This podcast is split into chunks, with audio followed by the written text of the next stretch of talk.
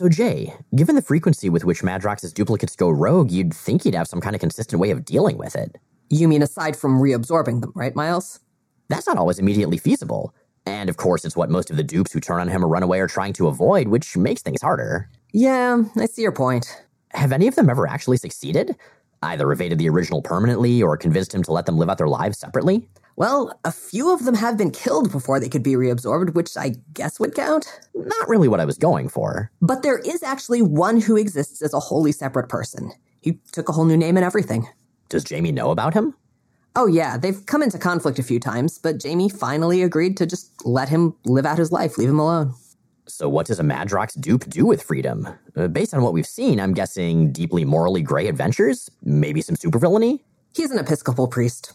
What?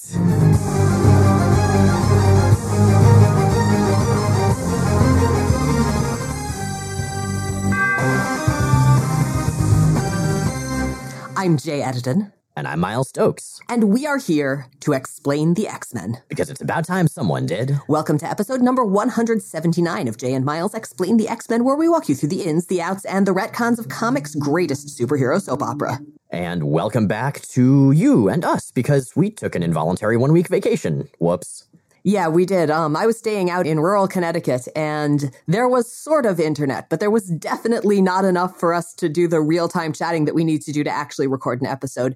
So we are a week late and all of my notes on holiday denouement, which are mostly about having seen Love Actually for the first time, are no longer valid. Although I, I have now seen Love Actually still. Like that didn't undo itself. I've never actually seen that movie. I've just seen it referenced like a thousand times. I mean, it's got Alan Rickman in it. Okay, I do like him. He was Nightcrawler, and also that one guy from Josie and the Pussycats, which is a phenomenal, underrated movie. Yeah, no, oh god, Josie and the Pussycats is so good. Josie and the Pussycats is definitely better than Love Actually. Although Love Actually is pretty okay. Like, I get why it's sort of the quintessential fuzzy Christmas movie, and I also get why people hate it. And my general feelings are about it are that I liked um, one of the like seven interlocking couples and, and plot lines, and I, I the rest are just sort of mildly uncomfortable. So it's kind of like reading X Men in the '90s, is what you're saying? Yeah, but it's like reading X Men in the 90s, except Martin Freeman is a super adorable body double stand in. Okay, I feel good about that. And I also just realized I was thinking of a different Alan. It was Alan Cumming who was in Josie and the Pussycats and who was Nightcrawler. Yeah, no, no, no, no. I'm talking about the greatest of all possible Alans, you know, Hans Gruber. He is a pretty excellent Alan. Good point.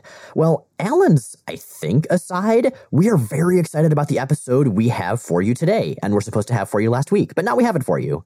And the Alan's aside comments is how you can tell it's not going to be an Excalibur episode. Exactly. This, in fact, is X Factor, but not X Factor like we have known it. X Factor, the original five X Men doing their thing, living in a skyscraper in Manhattan. Yeah, that's all done. Yeah, this is uncomfortable government shills X Factor, or one of the best eras of the team. It really, really is. So we've referenced this a number of times before, and in fact, we saw the build up to this in the Muir Island saga, when Val Cooper recruited a few different mutants to start a new version of what was basically Freedom Force, the government sponsored mutant team. But maybe we're getting ahead of ourselves. Let's talk about the book in general. The incoming writer on this title is Peter David, who's written a few one offs around the X universe previously. This is his first ongoing in that universe, but he would, be, would have been very well known to Marvel fans at this point for his very, very long run on The Incredible Hulk. He is also a writer whose name has come up in recent years around some incredibly, incredibly racist comments he made at a convention. That led to a long discussion and has sort of been resolved, but it's something maybe worth Googling. And it's something that, that definitely puts some of the later stuff we're going to be looking at in this title in a less comfortable perspective than, well, it was the time. So yeah, that's probably something we're going to be coming back to. In the meantime, though, here we are. And this is, this is also interestingly enough, this is one of two X factors that might have been the other one, not, not Peter Davids, was actually pitched by Erik Larsen, Savage Dragon creator and image co-founder Erik Larsen. Right. And his team would have been a little bit different than the one we see here. Havoc and Polaris were still going to be there, but Polaris would not have gotten her magnetic powers back. She would still have the super strength she got from Zaladane. Sort of. I'm still confused by that whole thing. We would also have Pyro, a cyborg version of Crimson Commando, which of course came out of the Killing Stroke story in those Kings of Pain annuals where Crimson Commando was severely injured, and a new Morlock girl named Horridus which I gotta say, that's a really great name. I don't know why you would name your your kid Horridus, or if it was just like a chosen name because she was a Morlock and she was like, well, if I'm ugly, I should go by that name. But I love it. That would also be a really good name for a pet parakeet. Yeah, God, it really would. Okay, well, I hate birds, but if I ever get any, I'm gonna name them Horridus. Every one, no matter how many I get. Anyway, Larsen's proposal fell through, and he ended up using his design for Crimson Commando as well as his design for uh, Horridus in his creator-owned image title Freak Force. Yeah. So I don't know. I mean, that would have been a bizarre, interesting take on X Factor, but I gotta say, Peter David's run on X Factor is a ton of fun, so I think it worked out. Yeah, I really like this team. And I gotta say, you know, for everyone who has talked about, you know, I like Havoc, why are you so mean to him? This title is absolutely for you. This title is where like 99% of my affection for Havoc comes from. It's such a good book and it's such a fresh take on so many of the characters. But before we talk about that, I want to talk about the art. Because while my feelings about Peter David are somewhat mixed, my feelings about Larry Stroman are just unambiguously and unmitigatedly positive. Larry Stroman is fucking amazing. He really is. And it's interesting for me coming back to this, having initially read these comics as they came out. I think um, the issue after the ones we're going to be covering today was the first one I ever bought of this run. Because at the time, I didn't really get Stroman. Like his art is just so loose and uh, expressionistic, I guess. And for me, like it didn't look, you know, real and muscly the way Jim Lee's stuff did. And now I like it so much more than I like that traditional 90s house style. Yeah. I, on the other hand, came to this, you know, later and in college, and I got to this just as I was getting turned off from the art and the rest of the runs. I talked about that a lot, I think, uh, last episode on our, our, our holiday special and sort of my feelings about Jim Lee's art. But this title, like I, I saw Larry Stroman stuff and I was sold. Like there are panels, there are details in panels that I still remember from my first read through. And this was before I paid super close attention to the art and comics. Like that's how hard it stuck with me. I actually have one of one of my sort of major oh my god moments in my Cyclops has a good day sketchbook is there is one Havoc in that sketchbook and it is by Larry Stroman because when you can get Larry Stroman to draw Havoc, you get Larry Stroman to draw Havoc. that makes perfect sense to me. Yeah. So unfortunately, Stroman's only going to stick around in the book for like 11 issues. I remembered Stroman and David having gone on forever, but in fact, they don't. That's still about a year, and that's still honestly a pretty substantial tenure, at least by modern standards. True, yeah, if we're looking at it by modern standards, mm-hmm. very much so. So, one thing that interests me about this book is it's been completely reinvented. Like for the first 70 issues of X Factor, like we said, it was the original five X Men doing their thing. And now it's not even the same premise. Now it's a government sponsored team. I guess the main similarity is that they're both publicly known teams. It is so weird to me, given that, that this book didn't get a relaunch, that it didn't get a new number one, because it's basically a new series starting with the first issue we're looking at today. And that's especially interesting in the context of what we'll be covering in a couple of episodes, which is X Force. I mean, New Mutants, it still has some continuity with X Force. We still have a few of the same characters and the same basic premise, and yet that got a new number one. And this one doesn't. I'm sure there was some kind of decision there. I'm sure there were many reasons for it. They baffle me. I don't know, but eh, you know, whatever. I'm fine with it. Yeah, I actually considered when we went into this whether we should just look at this as a new volume and, and give it separate numbering in addition to the ongoing numbering as we're discussing it, because it really is a different series. It's got the same title, it's got the same numbering, but that's all. Seriously. But given that it does basically start from scratch, I vote we begin with a previously on Not Exactly X Factor. Well, we're not going to look at previously on actually X Factor because that's about the old team. But previously in a number of other X books, the government hired a handful of mutants from Mystique's incarnation of the Brotherhood of Evil Mutants and also the Murder Grandpas who were hunting humans for sport in, I think, upstate New York. Their boss was Dr. Valerie Cooper, the special advisor to the president on superhuman and mutant affairs and a total badass. That team was called Freedom Force, and they were jerks working primarily to uphold jerk laws despite having occasional moments of sympathy. Unfortunately, they all quit, got killed, or got captured by someone else, and so now Val Cooper is forming a brand new team, which is where our X Factor comes in. So who's going to be on that team? Well, their leader is going to be Havoc, Alex Summers, Cyclops' brother. He's got plasma blasts. He just wants to be a geologist, but keeps getting pulled into superhero stuff. He's currently helping mutants in the anti mutant nation of Genosha after it was nearly destroyed during the Extinction Agenda.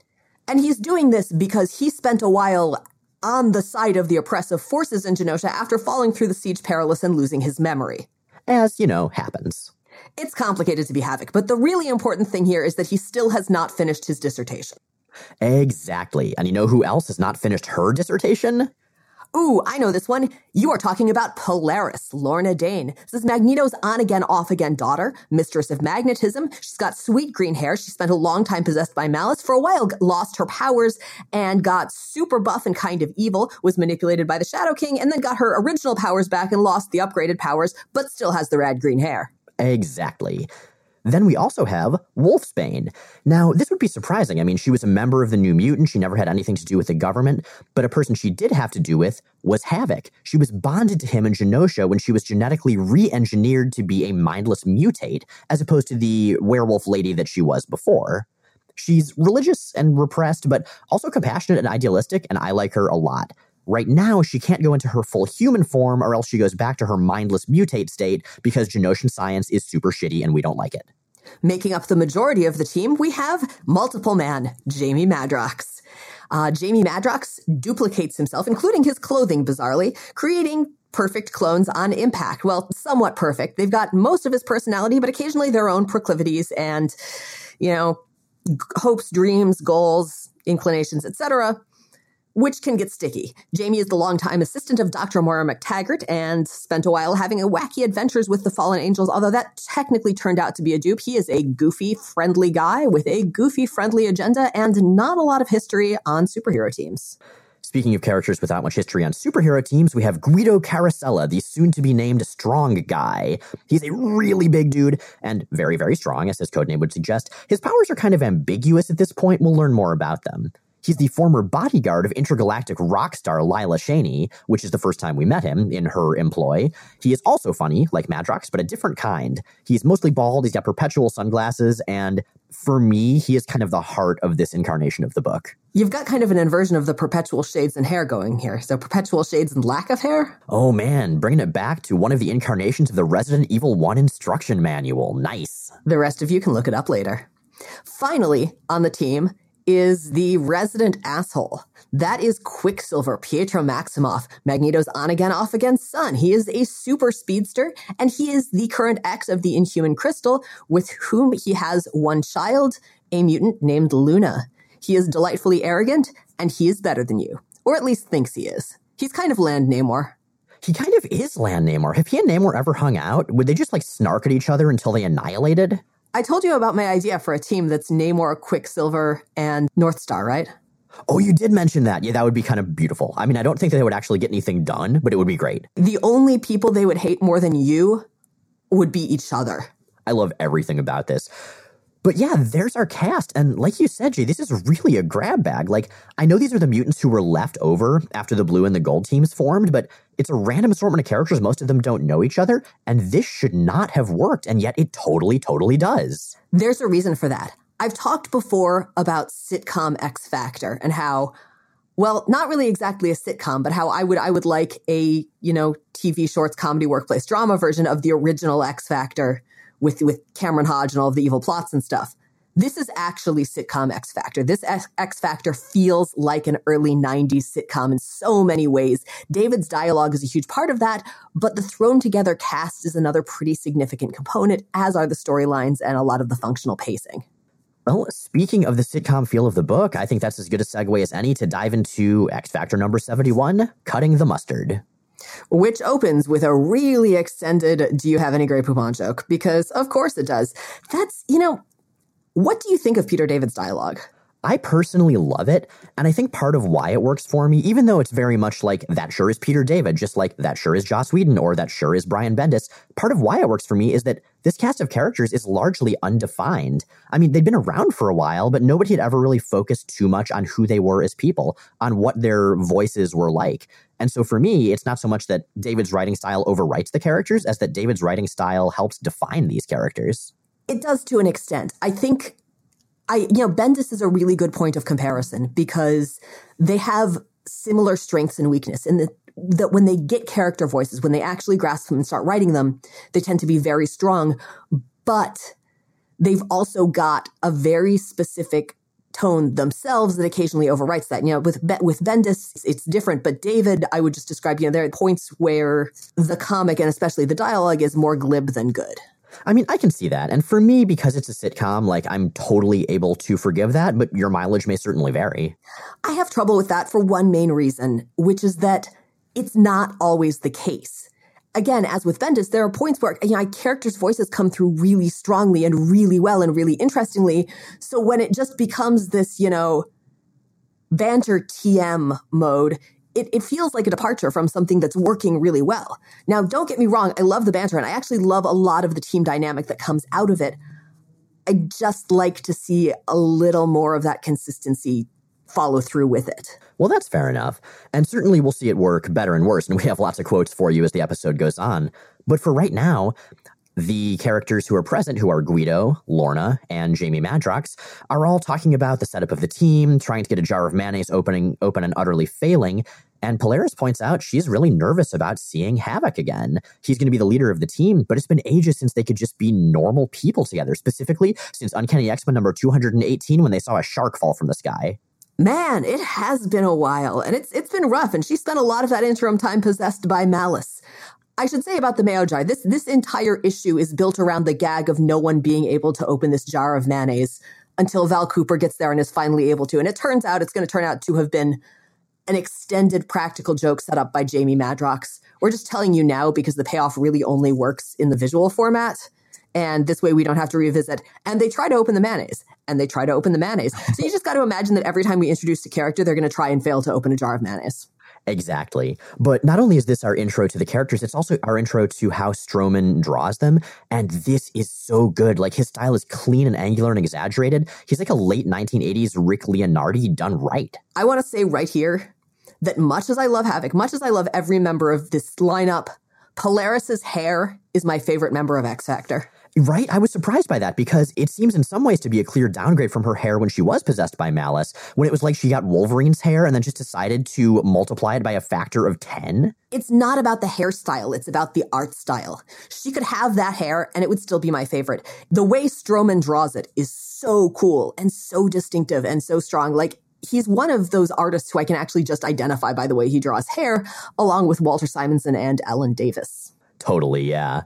Well, speaking of the object of Lorna's consternation slash affection, Havoc. He is in Genosha. And by the way, this does in fact take place before X Men Volume 2, number one. We checked. That's why he's not there in X Men, so it does make sense. We didn't have to check. There's a very small footnote on the first page he appears saying this, which it has to. And it's, it's, uh, whatever. That timeline is iffy. So Havoc is working construction. He's working on the reconstruction of Genosha and he's doing it at the ground level. He's not really, he doesn't seem to be involved particularly in the organization or in the, the new government. He's just kind of carrying girders around and occasionally blasting them out of the sky to keep people from getting smashed by them in what may or may not be a deliberate callback to Cyclops' origin story. I gotta say, like, those Summers kids just cannot get a break when it comes to girders. Honestly, most people in comics can't get a break. Like, basically, if there's a construction site, just stay on the other side of town from it. It is not safe. Absolutely. So, Val Cooper is there to try to get Alex to come join and lead X Factor. And Alex is not interested. So Val calls in the big guns. She has Cyclops and Xavier show up and try to talk him into it. And working with Alex is Rain, who's been around and, and again helping with the Genoshan reconstruction after herself being kidnapped and turned into a mutate. And I want to focus here on the conversation that Alex has with Scott and Professor X. Because if you have been reading X books for maybe the last four or so years, this is going to strike you as a little bit different from the havoc you're used to seeing on some very specific points. As Xavier tells Alex about all the various benefits of being part of the public face of mutant kind, of being a positive force for change in a publicly acceptable venue, Alex replies, They want window dressing. Nice, polite, cuddly mutants to take heat in difficult situations government muties. I'd be a smiling front man and, and, and Uncle Atomic. Okay, that's actually really good wordplay. Of course, that's referring to Uncle Tom's Cabin by Harriet Beecher Stowe. It's a nice, it's a nice little reference. David does that pretty well. But yeah, this is a different Havoc than the one we saw giving the M word speech years and years later. That's gonna come up in this arc too. It is amazing how differently those read and also how tone deaf that reads in context of this. But remember when Havoc had principles? I do. It was nice. But Professor Xavier does eventually sell Alex on taking the job, especially once he mentions that Lorna Dane, Polaris, is going to be there too. God! Yeah, remember when Havoc had principles for like 10 whole minutes before someone mentioned a girl he had a crush on? Hey, at least this one has green hair, not red hair, so maybe it'll work out a little better this time. But I also want to talk a little about the reunion between Wolfsbane and Professor Xavier because I hadn't realized she hadn't actually seen Xavier since New Mutants number 51 way back in the day. And just in an arc that's really not going to be very kind to Wolfsbane, like she's in a real rough spot throughout this entire thing. Yeah. Seeing that moment of just unbridled joy and happiness was really nice. Rain decides that if, if Alex is going, she's going to go. And they all head back to Washington, D.C. And on the plane, have a moment that we've actually discussed on the podcast before, where Val briefly mentions that Dale Cooper is her brother. She doesn't, she doesn't mention him by name, but she makes it very clear. And it's not the first, but it's one of a ludicrous number of pop culture references that are going to be jammed into this book.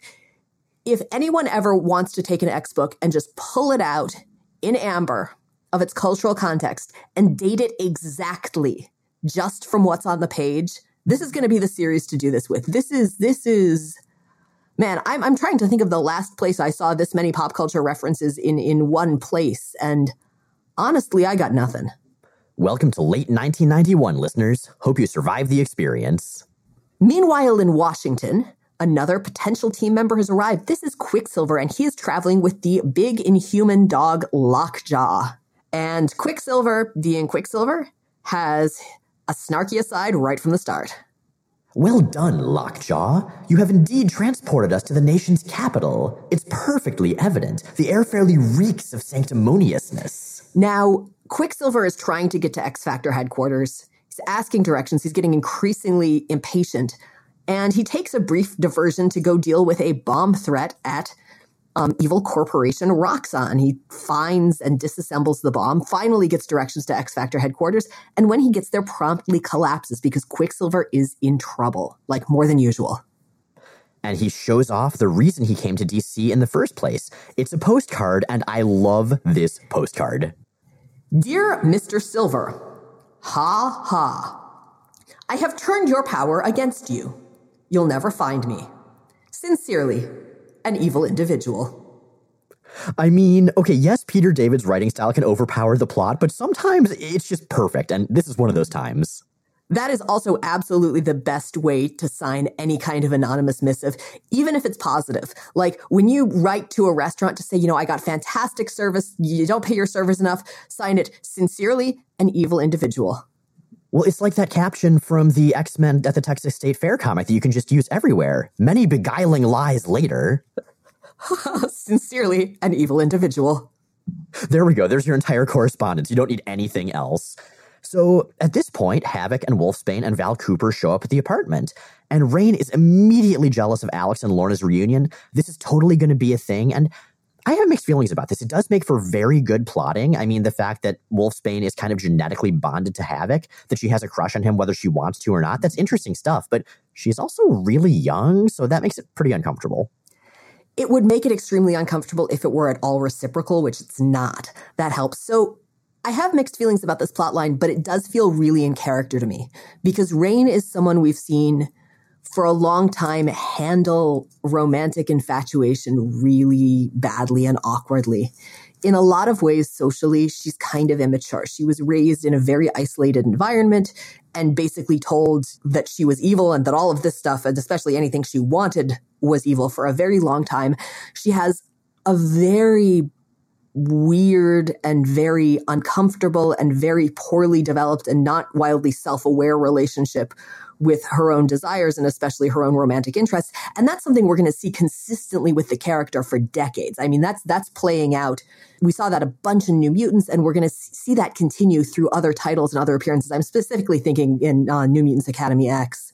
But yeah, I mean, for me, this, this, this reads pretty consistently. And by making it very explicitly one sided, I think David and Stroman dodge what would otherwise, yeah, be a really inappropriate relationship to to portray. And that's a really good point. Yeah, I, I, totally agree with you. And I like that we're getting to see this different side of Wolfsbane that's not coming out of nowhere. Like, like you said, the antecedents were totally there, but that we're getting to see her be something other than the innocent, demure, constantly protesting character. Like, she's going through real character growth, and that's what we want over time for our characters. And again, that's consistent with her previous portrayal. Something we saw again and again in New Mutants is that when Rain's worldview gets shaken up or shattered, which it happens very, very consistently because again, it's built on a very shaky foundation, she doesn't have a really solid sense of how to react. And so she tends to shoot off in kind of extreme directions. Mm-hmm, absolutely. Well, speaking of shooting off in extreme directions, Havoc tries to open the mayo jar with his plasma blasts and fails, at which point Val, like you said, Jay, just wraps it against the wall, opens it, and smirks. We find out, after they've all left, that Madrox has engineered a fancy remote control mayo jar so he could pull this off, but he doesn't get to revel in his victory for very long because there's a knock at his door, and he opens it and is promptly shot and killed. So that's a hell of a way to end your first issue.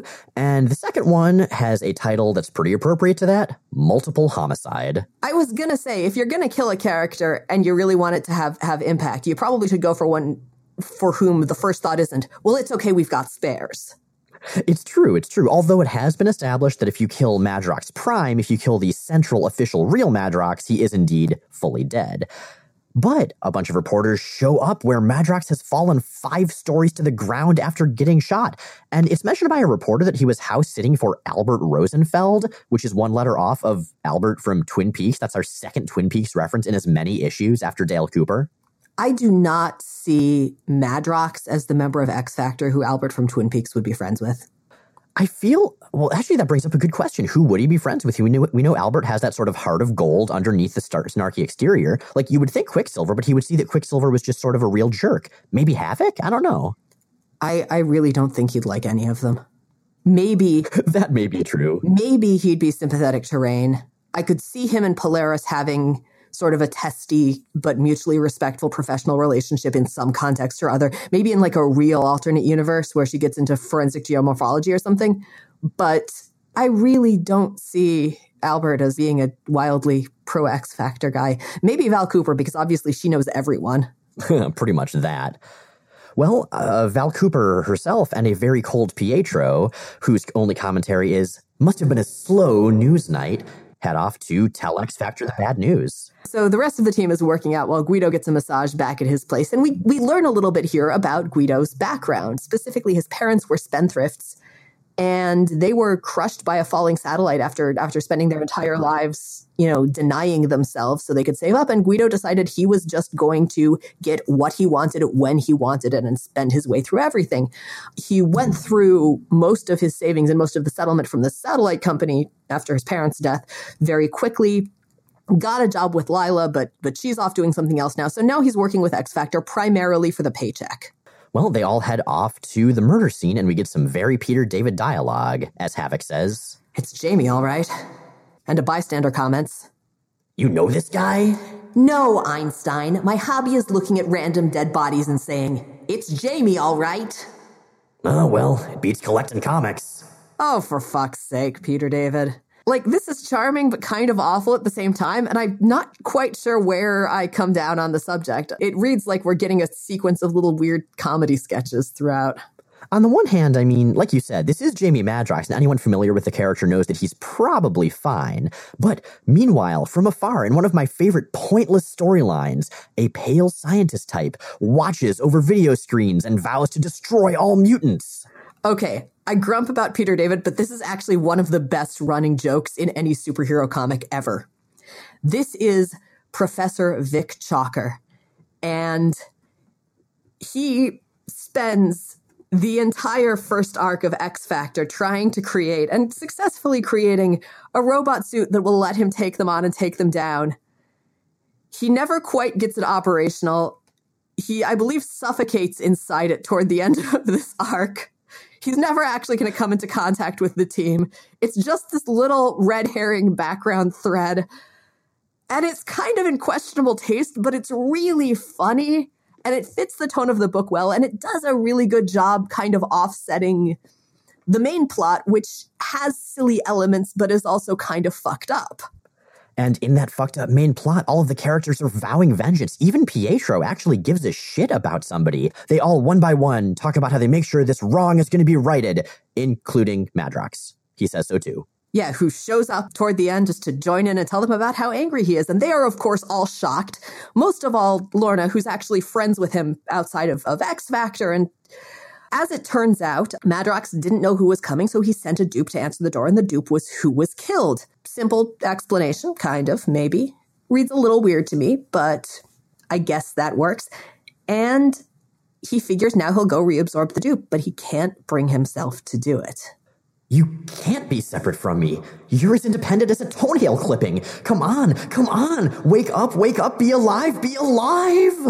You know, on one hand, dude, given your powers, you should be used to this. On the other hand, I could see seeing yourself dead for the first time being a bit uncomfortable. Um, as Val succinctly and obnoxiously puts it to a reporter, he wasn't hysterical. He was beside himself. Aww. I was gonna suggest that we we get Matt to put in canned laughter at appropriate moments in this episode because again it feels really sitcommy, but I feel like that would end up being about half the episode. It really would. But the gathered crowd who's looking over this not exactly a murder scene is amazing. So Larry Stroman does this sometimes. Like in this crowd, there's a lady with bunny slippers and a pink brimmed top hat. There's a big chef. There's a guy with pink pants and an Odie shirt and suspenders and a fedora.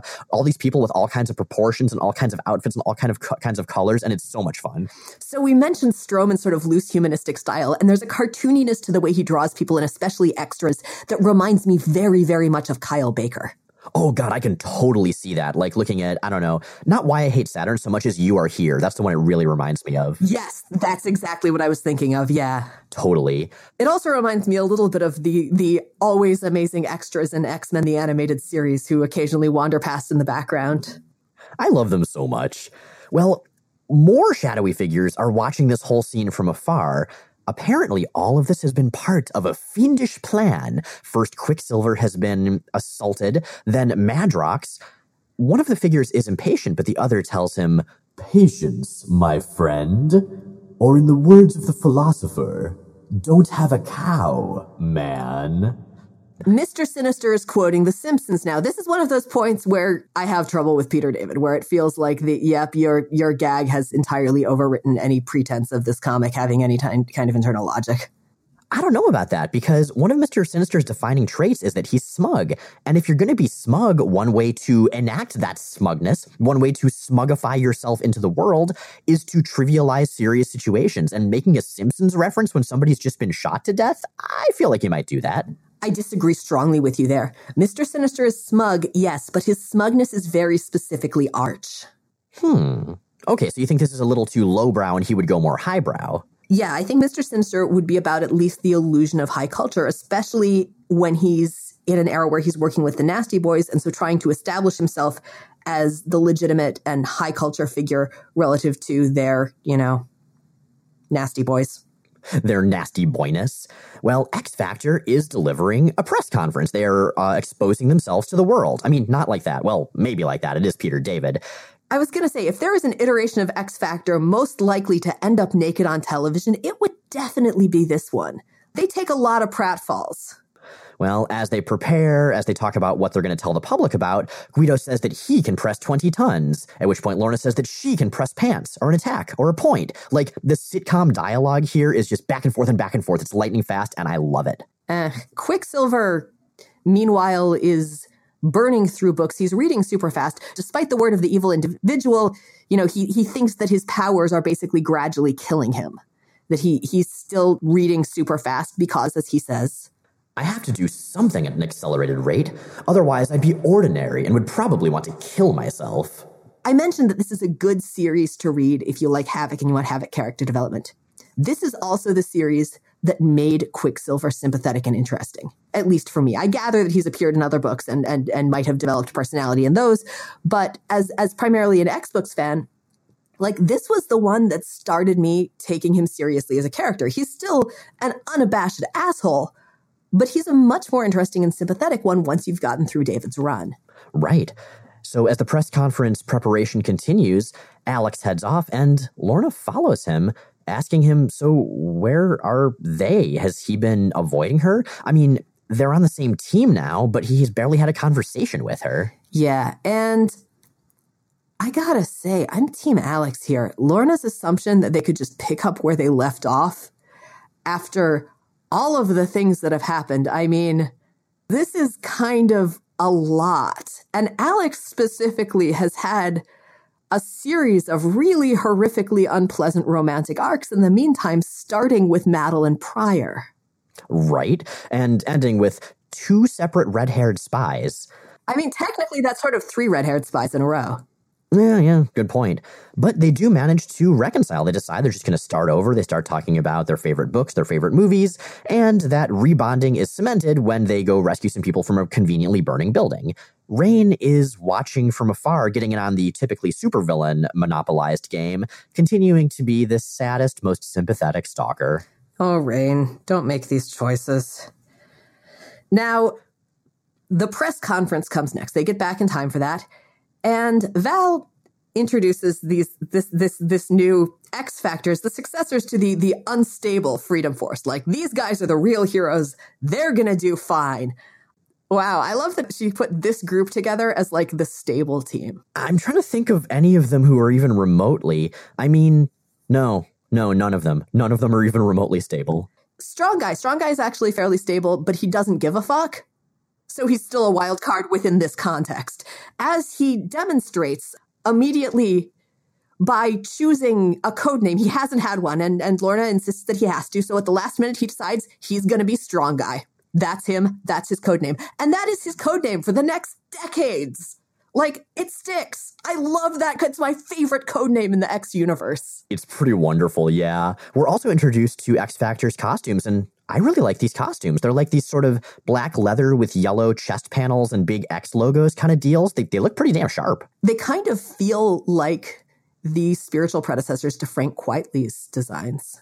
You know, I've never thought of that, but I think you're right. It's got a similar kind of feel. But I think most importantly, they look like uniforms. X Factor is designed to be a team presented to the public as an organized, deliberate, safe, orderly team. And so having uniforms works. It also works that Quicksilver just doesn't give a shit and just wears the, his usual blue jumpsuit with a white lightning bolt. Now, they get through a few rounds of questions. Alex makes an impassioned speech, but the press conference is interrupted from an unexpected quarter. In fact, the same source of our previous unexpected interruption at a high drama moment, Jamie Madrox, who emerges from the audience wanting to know who the imposter on the team pretending to be him is. I love it. So Wolfsbane smells both of them as real. They can't both be clones, can they? Yeah, they totally can. It's Madrox. Everyone's a clone. Right, but usually there's a prime Madrox, so having two primes, that's pretty weird. Now, as all of this is going on, there's a dude heading in the direction of the press conference, just in his car, a random guy in a random Larry Stroman esque green polka dotted suit, listening to the new Weird Al song on the radio, Multiple Man multiple man, multiple man, doing the things a multiple can. What's he like? It's not important. Multiple man. Is he a lot or is he alone? A super clown or a super clone? His own beginning and his own end, his own best friend, multiple man. Because that's the kind of writer Peter David is. I like the Squirrel Girl one better. Okay, that's pretty good. But I do love that David just takes uh, like an entire half page to do a silly little song parody. And I also love that this musical interlude is interrupted by two Jamie Madroxes smashing into the windshield of the car in question because there's a great big multi Madrox fight going on because of course there is. Now, the delightful thing about Jamie Madrox, one of the delightful things about Jamie Madrox, but the reason that his powers are custom made for gag fights is that the more you hit him, the more he duplicates, which means that two Madroxes slugging it out quickly turn into four, turn into eight, turn into 16, and so on and so forth and onward until you've basically just got pages of, of solid Madrox sprawls. And I really wish, did they at any point do like a big ridiculous Where's Waldo page with a ton of dupes where you're supposed to find the real Madrox? I, I, was actually just thinking that this is the anti Where's Waldo in a way, which is glorious. No, no, because the last page of the Waldo books is always the scene where there's like a zillion Waldos and you have to find the one real one because he's missing a shoe. I gotta say, my brain just goes one place with this. Well, okay, two places. One is Where's Waldo, and the other is so what's sex with Jamie Madrox like? Does he just keep duplicating as the encounter goes on? Does he have to be really, really gentle lest it turn into a threesome and then a foursome and then a fivesome? Like, what's the deal? There's actually a Tenacious D song about this. Well, anyway, also Flavor Flav is in the crowd for some reason because Larry Stroman. Now, much of the rest of this issue is just Jamie's fighting Jamies, and it's fucking hilarious. One of my favorite things is what happens first, which is one of the Jamies following another Jamie into the Smithsonian's Jim Henson display, and Kermit the Frog just shows up and offers to help before the other Jamie's hand inside the Kermit puppet punches the first Jamie who was being offered the help. It's just so fucking goofy and I love it. One of the things I really like about David on this, and one of the things we're going to see consistently in his portrayals of Madrox for, for years and years after this in different, different iterations of X Factor, is that Jamie's dupes, even when they're evil, even when they're very different, different from Jamie, are still kind of Jamie. Exactly. They all have that same goofy sense of humor. We also get a scene where bystanders mistake Jamie for the Rocketeer, um, going on about how, how he looks just like him. So for those of you who are looking for a reason James Franco shouldn't be cast in this role, or otherwise trying to get a real person point of reference for what Jamie Madrox looks like, canonically, he looks like Bill Campbell. That's also an interesting connection because Peter David wrote the novelization of the movie The Rocketeer. So there you have it. It's like one of those serial killer red string maps, but it's just pop culture and comics, and everyone's involved in everything, and no one gets murdered. Next up, the Madroxes Madrox their way to the Air and Space Museum, where one throws a model of the Starship Enterprise at another. And the two of them go off on a tangent. I, you know, something I really like about this, I, I, I complain about the sitcom thing and the, the David dialogue. I love the pacing of early X Factor because it just shoots off on these weird little tangents and then makes its way back. And it's fun and it's very, very, very different from anything we've seen on an X book previously. Agreed, yeah. Like, we've seen comedy in Excalibur, certainly, but that's more like adventure comedy. That's more, this is an action book and a soap opera, and it's just funny while it does those things. And X Factor, I think, is a comedy first and foremost. It's a very, very different type of comedy. X Factor plays out bits, and Excalibur is, is a much more sort of long running farce. Exactly. Well, Havoc has a plan for how to deal with this farce. He figures, all right, if we have two originals, if we have somehow two Jamie Primes, then if they get knocked unconscious, maybe all the clones will vanish. The solution to this scenario is just to punch every nearby Jamie Madrox. Quicksilver is, of course, elated at this. You mean you want us to knock out anyone who looks like Jamie Madrox? That's right, Pietro. Oh, good. Shut up, Pietro but it does in fact work. There are just two left on the ground, unconscious. And one of the things that interests me about this, I don't even know if you would call it a fight, but as we see Havoc and Quicksilver and everyone subdue the Madroxes, we see Havoc use his plasma blasts. And this is very different from how they've been portrayed before, because in the past, Havoc's plasma blasts are these like beams of unstoppable annihilation. I mean, they just burn their way through everything in their path. Yeah. And they've been drawn pretty consistently. The, like the concentric circle format pretty much always has been there. And this is this is the first really significant deviation from that, isn't it? Right, because as Havoc uses them almost as bludgeoning instruments, we see just this yellow background with random black circles within it. It's a different feel, it's apparently a different effect, and I kind of dig it. I kind of dig that Havoc has a little bit more nuance, that he's not just mopey, I want to blow up the universe guy, he has a bit more control. Yeah, how Havoc's powers work is perpetually nebulous. We talk about Cyclops' powers being inconsistent, and all of that goes about quadruple for Havoc's because how they work, whether they generate heat, how much he can direct them, varies almost arbitrarily according to the demands of the plot and according to what kind of technology he is sporting to help him regulate his powers and whether he needs it.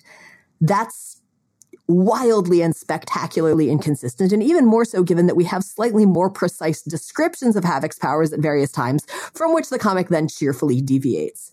So, what what do you think about about this this new phase of Havoc's powers? I think it works. I mean, X Factor is a book where the type of angst that comes with being an engine of unstoppable destruction, I don't think would fit very well. Like, if you have characters that are just moping all the time, they're not going to have time to be clever or funny or honestly have, you know, romance or positive character development. Those are all things that Havoc has largely been missing. I mean, aside from the Madelyne Pryor nonsense, and it's nice to see him get a chance. I think part of that is the power change. Ah, you're coming at this from a very different direction than I was. I was thinking specifically of the fact that I miss those Neal Adams concentric circles. Okay, that's entirely legit. But meanwhile, at the worst press conference ever, you know, as X Factor has been introduced as the more stable equivalent of Freedom Force and promptly has proven themselves not to be, a reporter interviews Guido Carosella. And Guido Carosella provides us with something, a speech that is going to sound very familiar to those of you who read the um, Uncanny Avengers series a few years back. Guido is sick of the word mutant.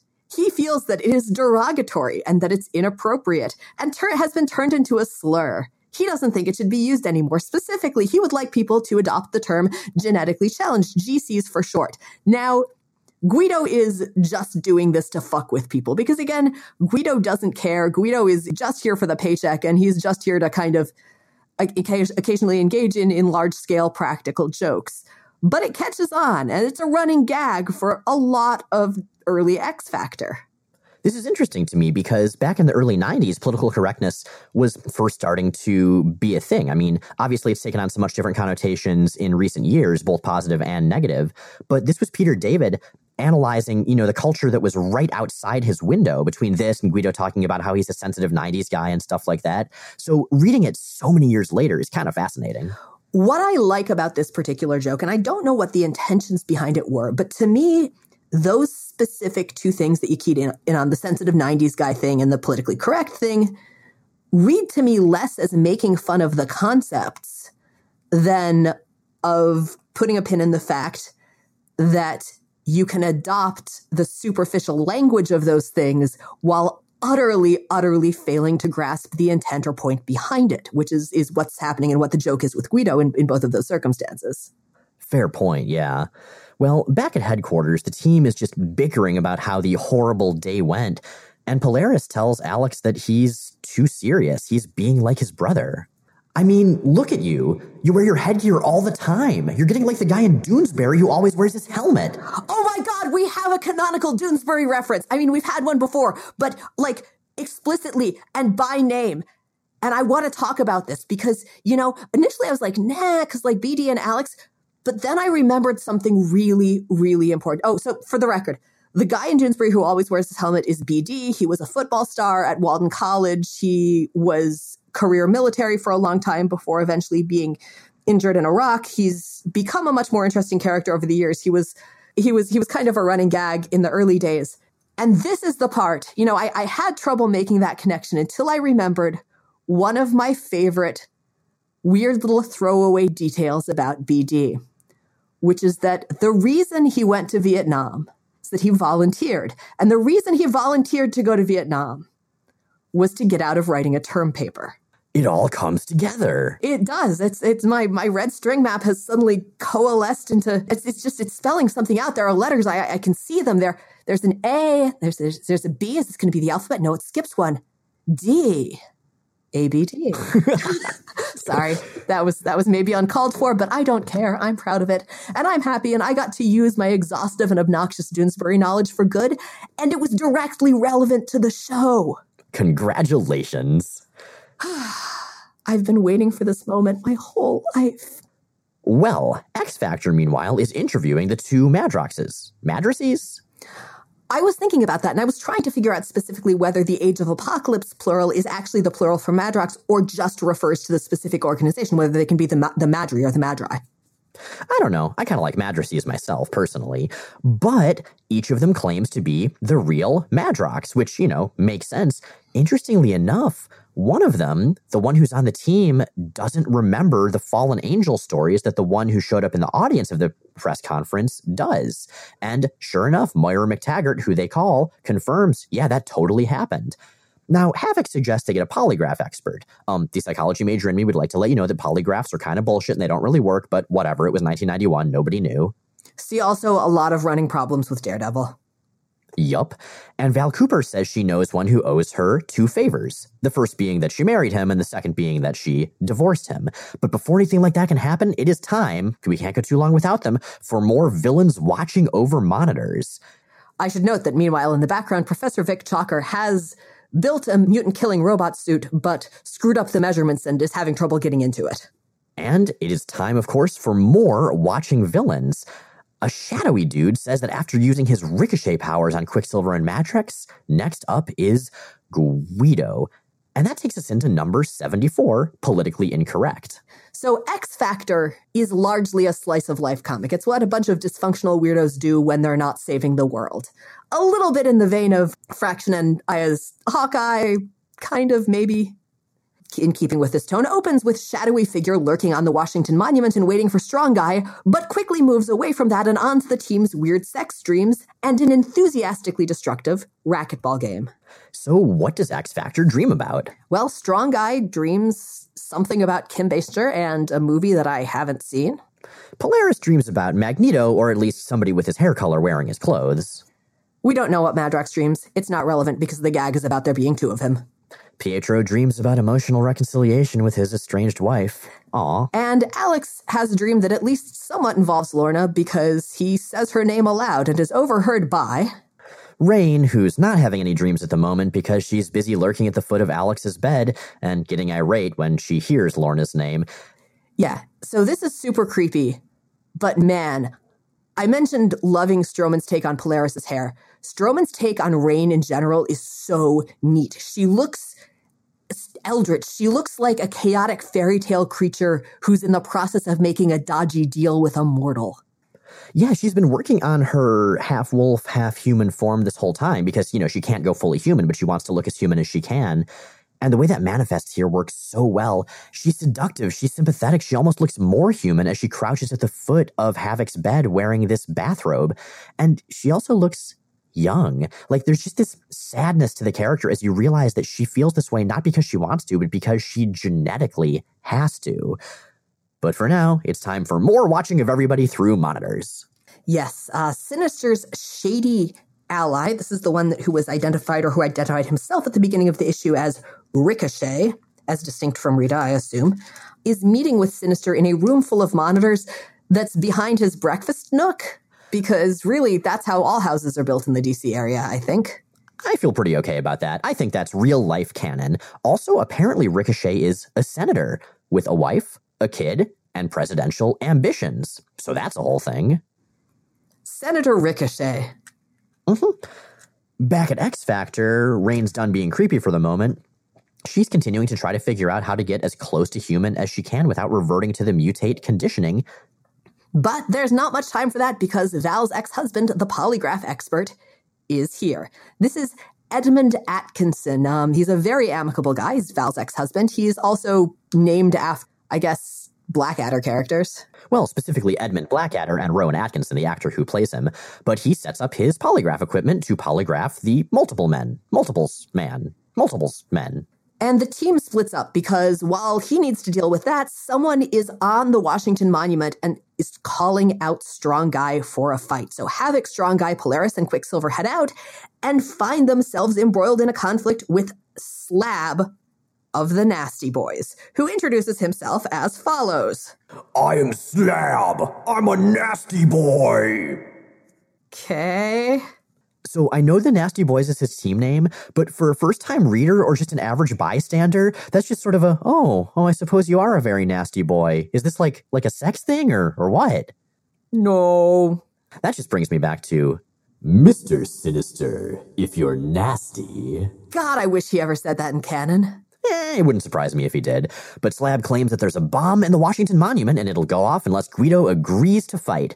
So, of course, Quicksilver does one of his party tricks and goes to find the bomb, but he collapses outside the door. Every time he uses his power, it fucks him up more and more. Slab and Strong Guy go at it, fight, and along the way, we get a bit more of Strong Guy's backstory. He's the character who I don't know if we're really focusing on him, but I think he's definitely the one into whose background we get the most insight over the first arc of this, which makes sense because he is the newest character to ongoing X readers. He's the only one who really hasn't ever been developed in a book. what we learn is that Strong Guy, or well, Guido at that point, before he, he was codenamed Strong Guy, was a puny kid. He got picked on all the time, but he started growing when his mutation kicked in.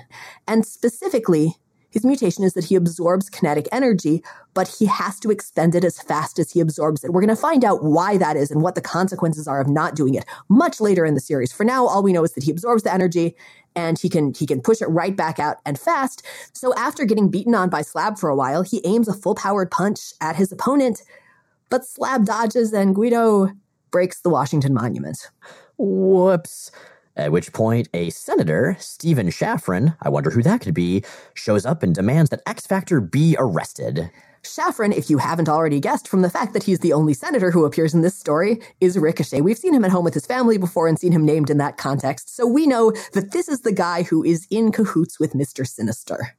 Meanwhile, back in Polygraph Land, it looks like the new Jamie, the one from the audience, might actually be the real deal. There's the whole Fallen Angels thing that was referenced before, and the polygraph agrees. The one on the team is apparently an imposter. Team Jamie has no memory of the Fallen Angel stuff. And finally, he gives in and lets regular Jamie absorb him. He's just, he's utterly crushed. He's utterly demoralized. And he, he finally just says, screw it, go ahead. Once he has absorbed his apparent dupe, Jamie just declines the invitation to stay on X Factor and he heads out to accept a ride from what initially appears to be Edmund but it's actually Mr. Sinister. This raises some questions. First of all, was Edmund a real person whom Sinister was posing as, or did Valerie Cooper actually marry Mr. Sinister? And had she known that it was Mr. Sinister, would that have altered her decision at all? I don't know. I mean, she did divorce him, so I guess there's that. The thing is, I could kind of see them working as like a master manipulator power couple. They would be really good. Man, Val Cooper evil is really easy to picture and could be pretty awesome. But this stunning revelation takes us to the final double sized issue of our arc because it's divisible by 25. That means it's double sized, and Jay and Miles have more notes to take. Damn it, X Men, damn it. it. It is, however, titled The Nasty Boys. So you know it's going to be good. Okay, so the Nasty Boys, uh, they're kind of confusing. Like, shouldn't Sinister have very glam sidekicks instead of kind of gross, weird looking sidekicks? But the other thing that baffles me is that they've only had five appearances as a full team ever in the comic, all in the early 90s. And based on the fact that they showed up in the cartoon so prominently, you'd think they would have been a bigger deal, but they're totally not. Apparently, too, their name derives from their domestic hygiene. And yeah, the point about Mr. Sinister needing glam sidekicks seems fairly obvious to me. Like, he na- he gave them a name that clearly should have gone with a late 90s glam band. We've seen his personal aesthetic and how it plays out, and a few of them are really on point and go with it. I think um, most significantly, Ruckus is is very much in line with with Mr. Sinister's deal, but the rest of them seem to be nasty boys primarily based on their domestic hygiene. It's true, their apartment is real gross. But the two legitimately glam ones, Ruckus and Ramrod, go out to rob a liquor store. So it is to the Nasty Boys' super gross apartment that Madrox and Mr. Sinister return. As it turns out, the Madrox who won out, the Madrox who got named as the real Madrox, is actually the fallen angel's dupe. He turned evil and he decided he wanted to take over and he managed to absorb the original. We also learn that Senator Shaffran the guy who we've seen referred to as Ricochet is in fact a mutant. Yeah, he's causing people's powers to mess up sort of psychosomatically. But the thing with Madrox, that bothers me because what that means is that the Jamie Madrox we grew to know and love in Fallen Angels, the one who in fact had another dupe come out of him and not want to merge back in, he was a jerk the whole time. And that makes me sad because I really like that Madrox. Although I gotta say, I can't blame him for not wanting to get reabsorbed after all that was he a jerk the whole time or did he sort of gradually go evil over and following fallen fallen angels?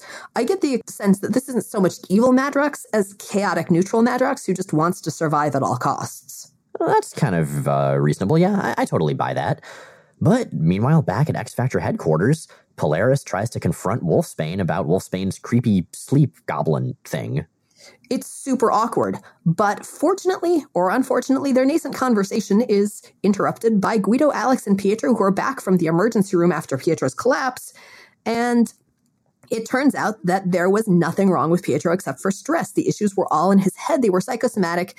they were a result of the postcard from the evil individual. They were just, just fucking with his head. And Alex assumes, based on this, that they are dealing with someone who's turning their powers back on them, who is finding ways to manipulate them. And somehow, entirely independently of the fact that it's already his code name, they decide to refer to this evil individual as Ricochet.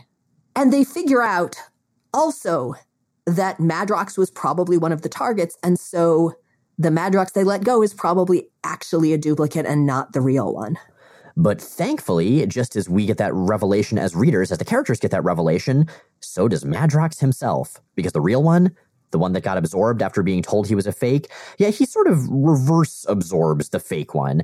It's sort of horrific, especially the way it's drawn, but sure enough, we have our heroic Madrox as the only Madrox standing now.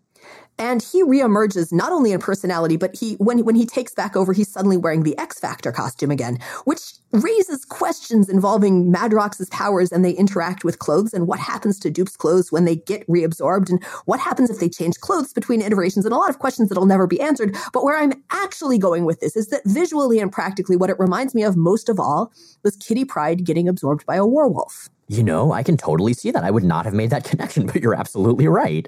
Thank you although there's less teenage nudity once the unabsorption happens this time around. But Sinister lets Madrox escape, figuring that Madrox, now with his dupe's memories built into him, will probably head straight to confront the Senator. We get another Vic Chalker interlude. His robot suit finally works, and he can get into it. It's got a large enough compartment for him. But the power cells drain after only a few seconds, trapping him inside. Womp womp. So X Factor tracks down Madrox, and they meet up with him in an epic confrontation with the Nasty Boys, which concludes with Senator Shaffran, the target of Madrox's ire, flying into the air with lightning crackling around him like some kind of awesome Sith Lord. Now, Shaffran is convinced that the American people will appreciate him for his honesty, and he is absolutely mistaken, but he swoops off anyway, being terrifying, and I, I appreciate his commitment to this shtick. Mm-hmm. Where he swoops off to is his office, where Mr. Sinister is waiting for him. Sinister, as it turns out, is not on Shaffran's side at all. He has been manipulating Shaffran into destroying himself in order to undercut Shaffran's anti mutant agenda because if anyone is going to destroy the X Men, it's going to be Sinister. And so Sinister gives Shaffran a gun, telling him to do the right thing. Shaffran, of course, tries to shoot Sinister, it doesn't work. Sinister just bounces it right back at Shaffran's forehead, and down goes the senator. Wait, so Ricochet is literally killed by a ricochet. Peter David, ladies and gentlemen.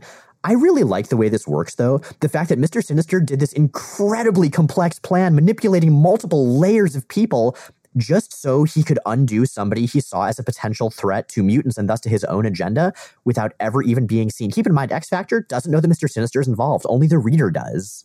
Well, Madrox presumably does, and he will probably tell the rest of them. We'll see. But Havoc concludes the issue by by addressing the public and assuring them that X Factor is there to serve and protect the American people, which is is true at least in intent. They're trying. X Factor this this iteration of X Factor tries. They do. So there's our first X Factor story. And I gotta say, this book, this version of the book starts strong. Now, I know back in the day of the relaunched X books, this had the lowest sales. It was the least well regarded. I gotta say, it holds up so much better than most of the rest of it. You know, that does not surprise me at all. It's such, such a shift tonally from the rest of the line and from a lot of the rest of what was going on in Marvel books at the time. And people who were getting it because they were expecting more of the same would probably have been pretty sorely disappointed. Yeah, uh, agreed. I mean, for us here in 2017, though, it is a delight and a treat to cover, and it's going to stay that way for a while. We don't get as much Peter David and especially as much Larry Stroman as we would like, but there are some damn solid comics at a time when X Men and Uncanny X Men are struggling a little bit. Meanwhile, though, you've got questions. Books Cafe blog asks on Tumblr Hey guys, I know post Avengers vs. X Men, suddenly Magik had a weird looking Final Fantasy VII style Buster Sword compared to her more traditional Soul Sword. Was the aesthetic design change ever explained? Does this have to do with warping by the Phoenix Force, or is she just way more badass in magic? So the easiest answer is it looks cool, good enough. But if you're going to come up with an in plot explanation, here's the best I could personally come up with.